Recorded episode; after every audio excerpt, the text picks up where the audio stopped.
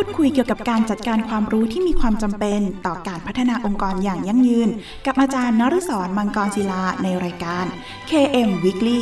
ทุกวันอาทิตย์เวลา 14 นาฬิกาถึง 14 นาฬิกา 30 นาทีทางสถานีวิทยุมหาวิทยาลัยเทคโนโลยีราชมงคลพระนคร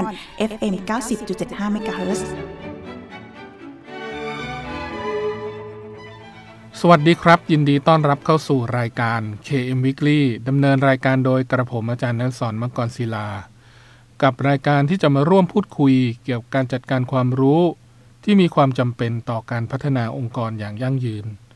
พูดคุยกันเป็นประจำทุกวันอาทิตย์ เวลา 14นาฬิกาถึง 14นาฬิกา30นาที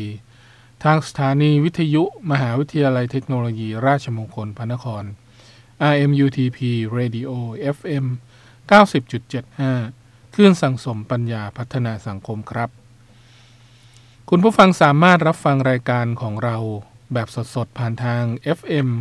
90.75 ได้แล้ววันนี้นะครับ โดยคุณผู้ฟังสามารถรับฟังรายการของเรานะครับ แบบออนไลน์ พร้อมกันทั่วโลก พร้อมกันทั่วโลกนะครับ ผ่านทางเว็บไซต์ radio.imutp.ac.th หรือสามารถรับฟังผ่านทางคอมพิวเตอร์อุปกรณ์สมาร์ทโฟนได้แล้ววันนี้ครับ นอกจากนี้คุณผู้ฟังยังสามารถฝากคำถาม หรือข้อสงสัยต่างๆนะครับ ผ่านทางกระดานสนทนาในเว็บไซต์ ของทางสถานีที่ radio.rmutp.ac.th หรือจะโทรศัพท์เข้ามาก็ได้ครับ ที่หมายเลขโทรศัพท์ 02 665 3891 หรือทางโทรสารที่หมายเลข 02-282-5550 รวมทั้งอีเมลของทางสถานีครับที่ radio at imutp.ac.th หรือถ้าไม่สะดวกช่องทางใดเลยนะครับ ท่านสามารถเขียนเป็นจดหมาย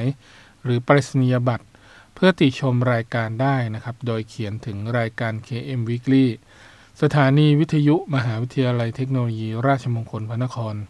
เลขที่ 399 ถนนสามเสน เขตดุสิต กรุงเทพ 10300 และเมื่อทางรายการได้รับข้อคำถามต่างๆ เหล่านั้นแล้วนะครับ จะดำเนินการหาคำตอบมาให้คุณผู้ฟังทันทีครับ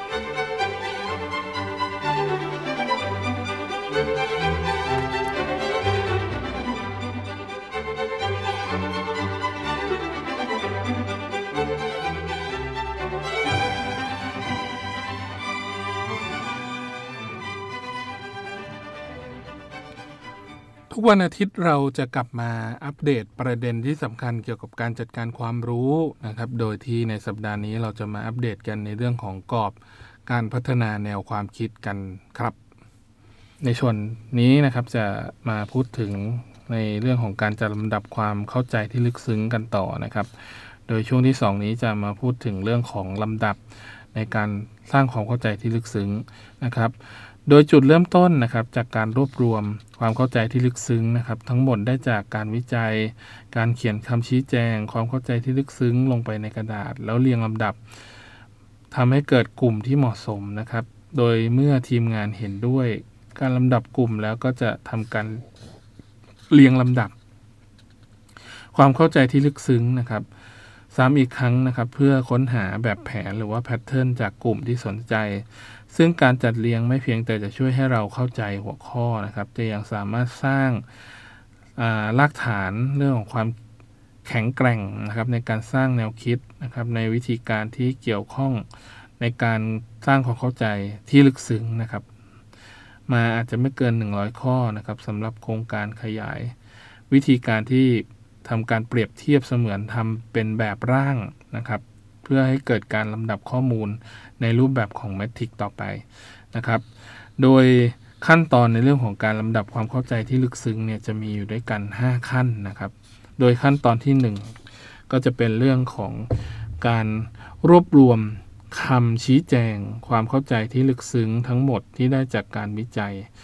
หากยังไม่ได้ทำนะครับ ให้ย้อนกลับไปยังข้อสังเกตและผลการวิจัยอื่นๆนะฮะ พื่อสร้างความเข้าใจที่ลึกซึ้งเพิ่มเติม โดยตีความจากสิ่งที่สังเกตนะครับ เห็นจากการวิจัยเกี่ยวกับบุคคลแล้วก็ประสิทธิภาพ โดยเผยให้เห็นถึงสิ่งที่ไม่ชัดเจนนะครับ น่าประหลาดใจแล้วก็มีคุณค่าต่อโครงการนะครับ แต่คำอธิบายความเข้าใจ ในเรื่องของความลึกซึ้งก็จะเขียนในรูปของวลีหรือประโยชน์ต่างๆนะครับ ที่เกี่ยวข้องนะครับเป็น 2 ประโยค โดยขั้นตอนที่2นะครับก็จะเป็นเรื่องของการสร้างตัวอย่างในการจัดลำดับแล้วก็การจัดลงกลุ่มนะครับ อย่างเช่น การเขียนคำชี้แจงลงบนกระดาษ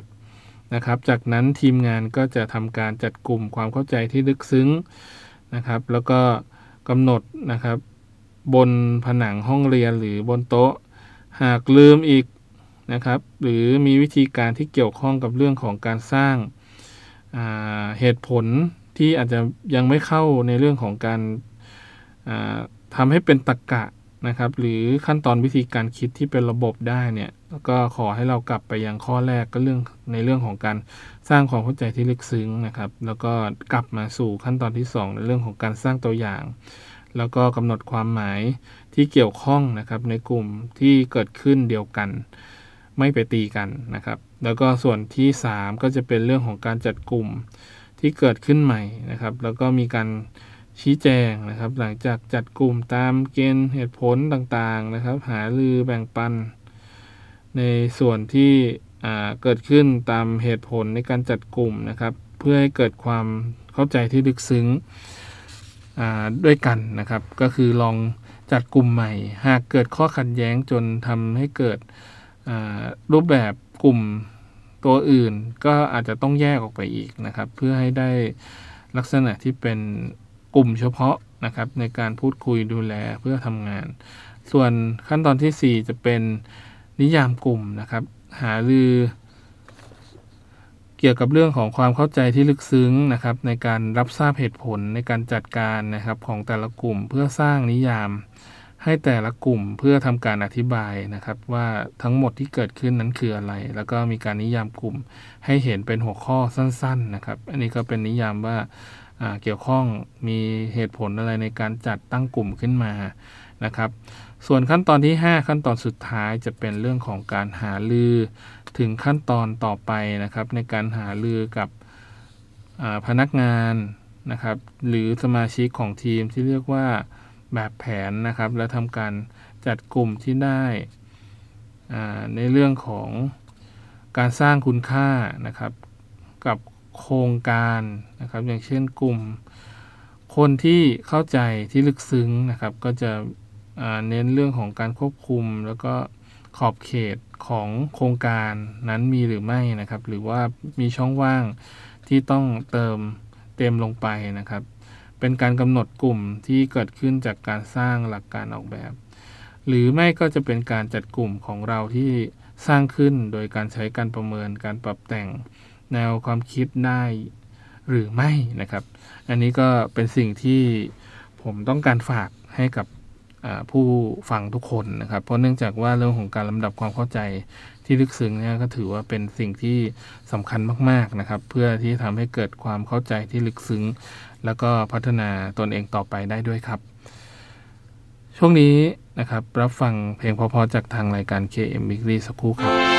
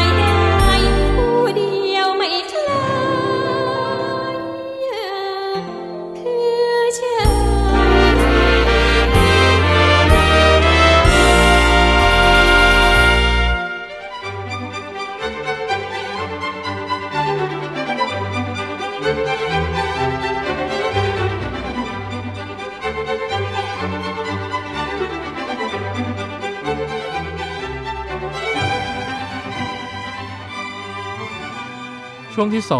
2 กับรายการ KM Weekly นะครับ โดยกับผมอาจารย์นริศรมังกรศิลา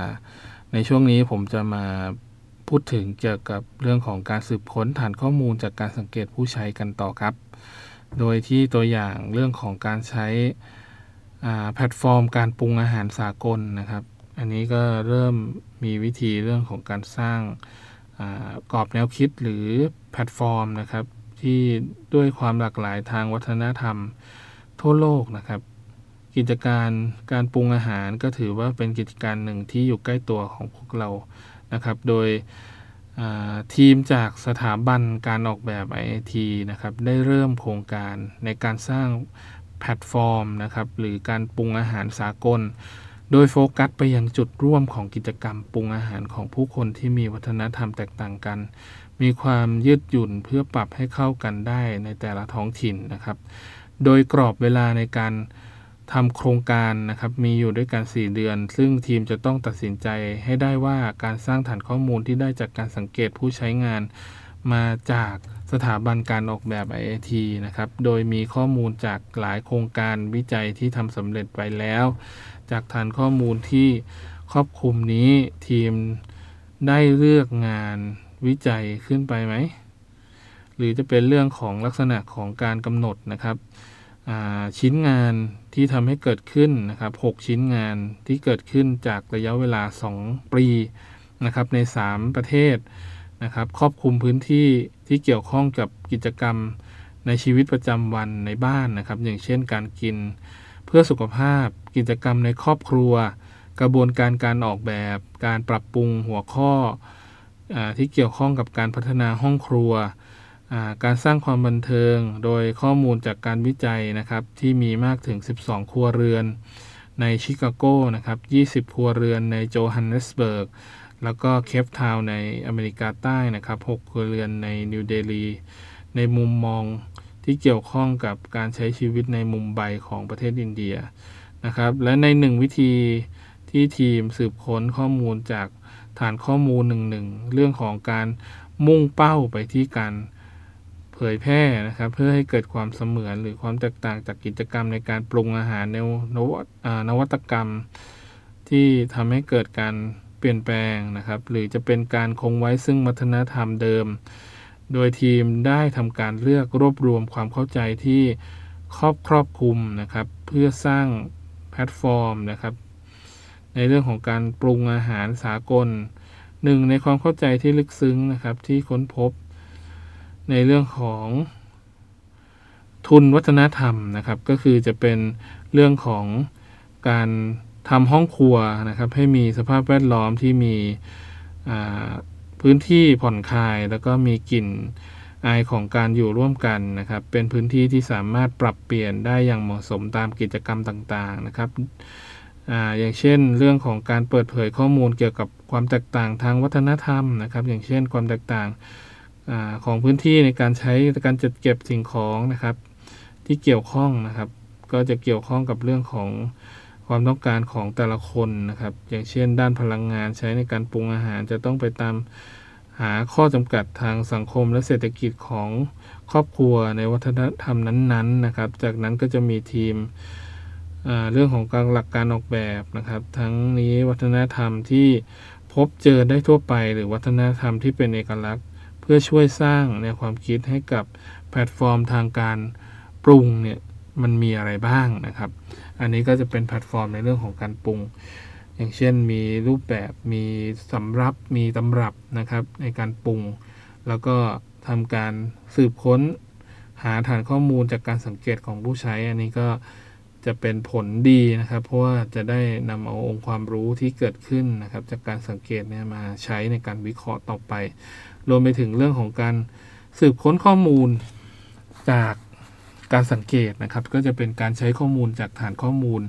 ที่คล้ายกับฐานข้อมูลที่มาจากการสังเกตผู้ใช้งานนะครับ เป็นการอัปเดตข้อมูลจากการสังเกตนะครับ แล้วก็ทำความเข้าใจที่ลึกซึ้งนะครับ ที่เกี่ยวข้องกับงานวิจัยทั่วโลกสามารถค้นได้ด้วยคีย์เวิร์ดหรือคำค้นนะครับ แล้วก็สังเกตผู้ที่ใช้งานจะมีอยู่ในรูปของอภาพถ่ายวิดีโอ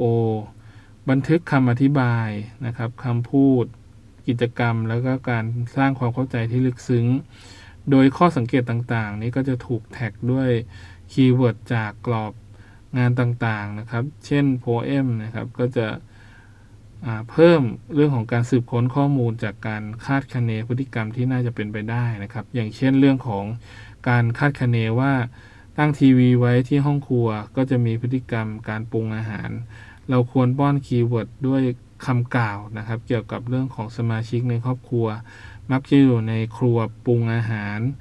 แล้วก็เรื่องของการดูทีวีนะครับ เป็น การพิจารณาผลที่ได้โดยตรงนะครับ จากเรื่องของการตรวจสอบรายละเอียด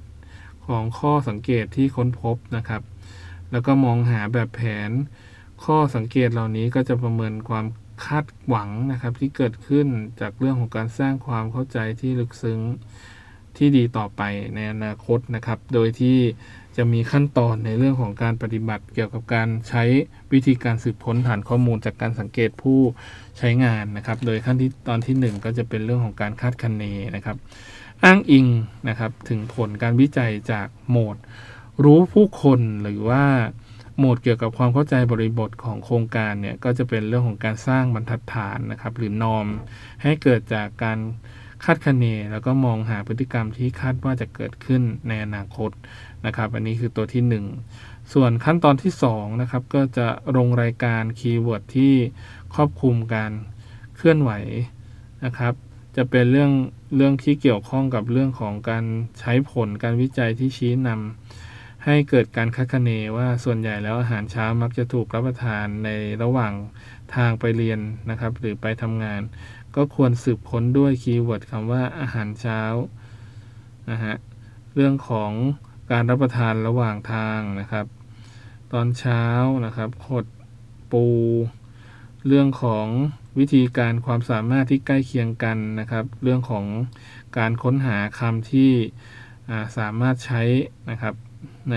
รูปแบบที่สามารถค้นค้นเจอได้เพิ่มเติมจากคำคำอื่นนะครับ แล้วก็ ตัวขั้นตอนที่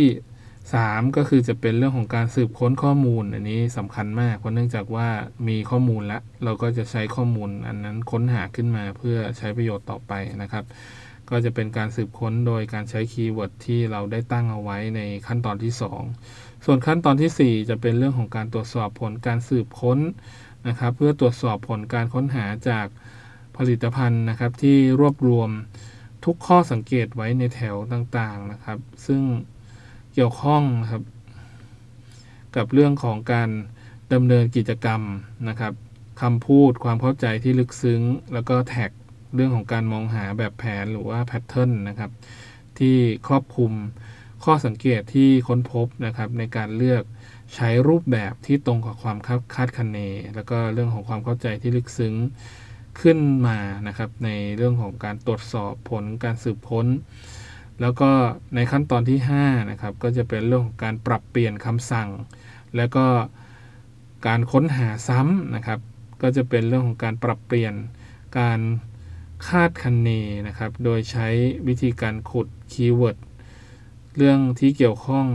นะครับเข้ามานะครับเป็นกลุ่มเดียวกัน เหมือนเป็นการขมวดเอาไว้นะครับ เหมือนกับที่ เราได้เจอในแถบพื้นที่นิวเม็กซิโกนะครับนะครับ ที่มีเรื่องของการมัดรวมกันนะครับของคำคำที่เกี่ยวข้องนะครับ เกี่ยวกับเรื่องศิลปะคนที่มีเชื้อสายในพื้นที่นั้นนะครับ อย่างเช่นสเปนิชหรืออะไรก็แล้วแต่นะครับอันนี้ก็จะเป็นความเข้าใจที่ลึกซึ้งที่สามารถใช้คำค้นที่มันลึกซึ้งกว่าคำค้นปกตินะครับ แล้วก็ส่วนขั้นตอน สุดท้ายนะครับก็คือจะเป็นเรื่องของการสรุปผลการวิจัยหรือการหารือร่วมกันนะครับ ก็จะเป็นการเตรียมเอกสารที่แสดงผลลัพธ์ที่ได้จากการสืบค้น แล้วก็ความเข้าใจที่ลึกซึ้งที่สำคัญนะครับ ก็คือแบ่งปันผลลัพธ์ที่ได้จากสมาชิกในทีม แล้วก็ทำการร่วมกันหารือ แล้วก็คาดคะเนนะครับที่เหมาะสม โดยรูปแบบพฤติกรรมที่เกิดขึ้นจะเป็นอย่างไรนะครับ โดยที่ฐานข้อมูลก็จะมีข้อมูลการวิจัย เพียงพอแล้วก็น่าเชื่อถือต่อการสร้างความเข้าใจที่ลึกซึ้งนะครับ แล้วก็เกิดขึ้นใหม่หรือไม่ต้องการงานวิจัยเพิ่มเติมหรือไม่ อันนี้ก็จะเป็นวิธีการสรุปนะครับ เพิ่มเติมจากการค้นหาในฐานข้อมูลในการสังเกตผู้ใช้นะครับ ต่อไปในอนาคตครับ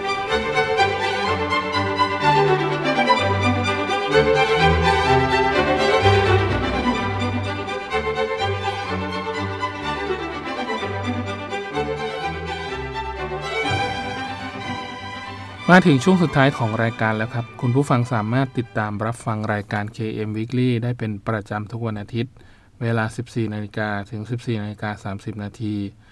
และถ้าหากมีข้อสงสัยนะครับ รวมถึงอยากติชมแนะนำรายการ คุณผู้ฟังก็สามารถโทรศัพท์เข้ามาที่หมายเลขโทรศัพท์ 02 665 3891 หรือทางโทรสารหมายเลข 02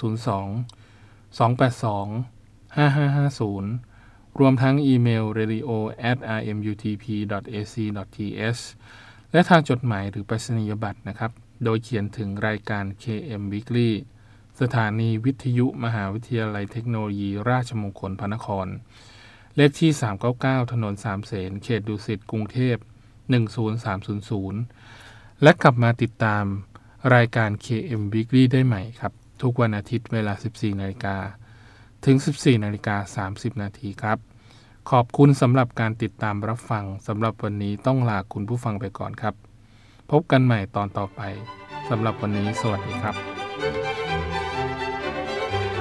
ร่วมพูดคุยเกี่ยวกับการจัดการความรู้ที่มีความจำเป็นต่อการพัฒนาองค์กรอย่างยั่งยืน กับอาจารย์นฤศรมังกรศิลาในรายการ KM Weekly ทุกวันอาทิตย์เวลา 14 นาฬิกาถึง 14 นาฬิกา 30 นาที ทางสถานีวิทยุมหาวิทยาลัยเทคโนโลยีราชมงคลพระนคร FM 90.75 MHz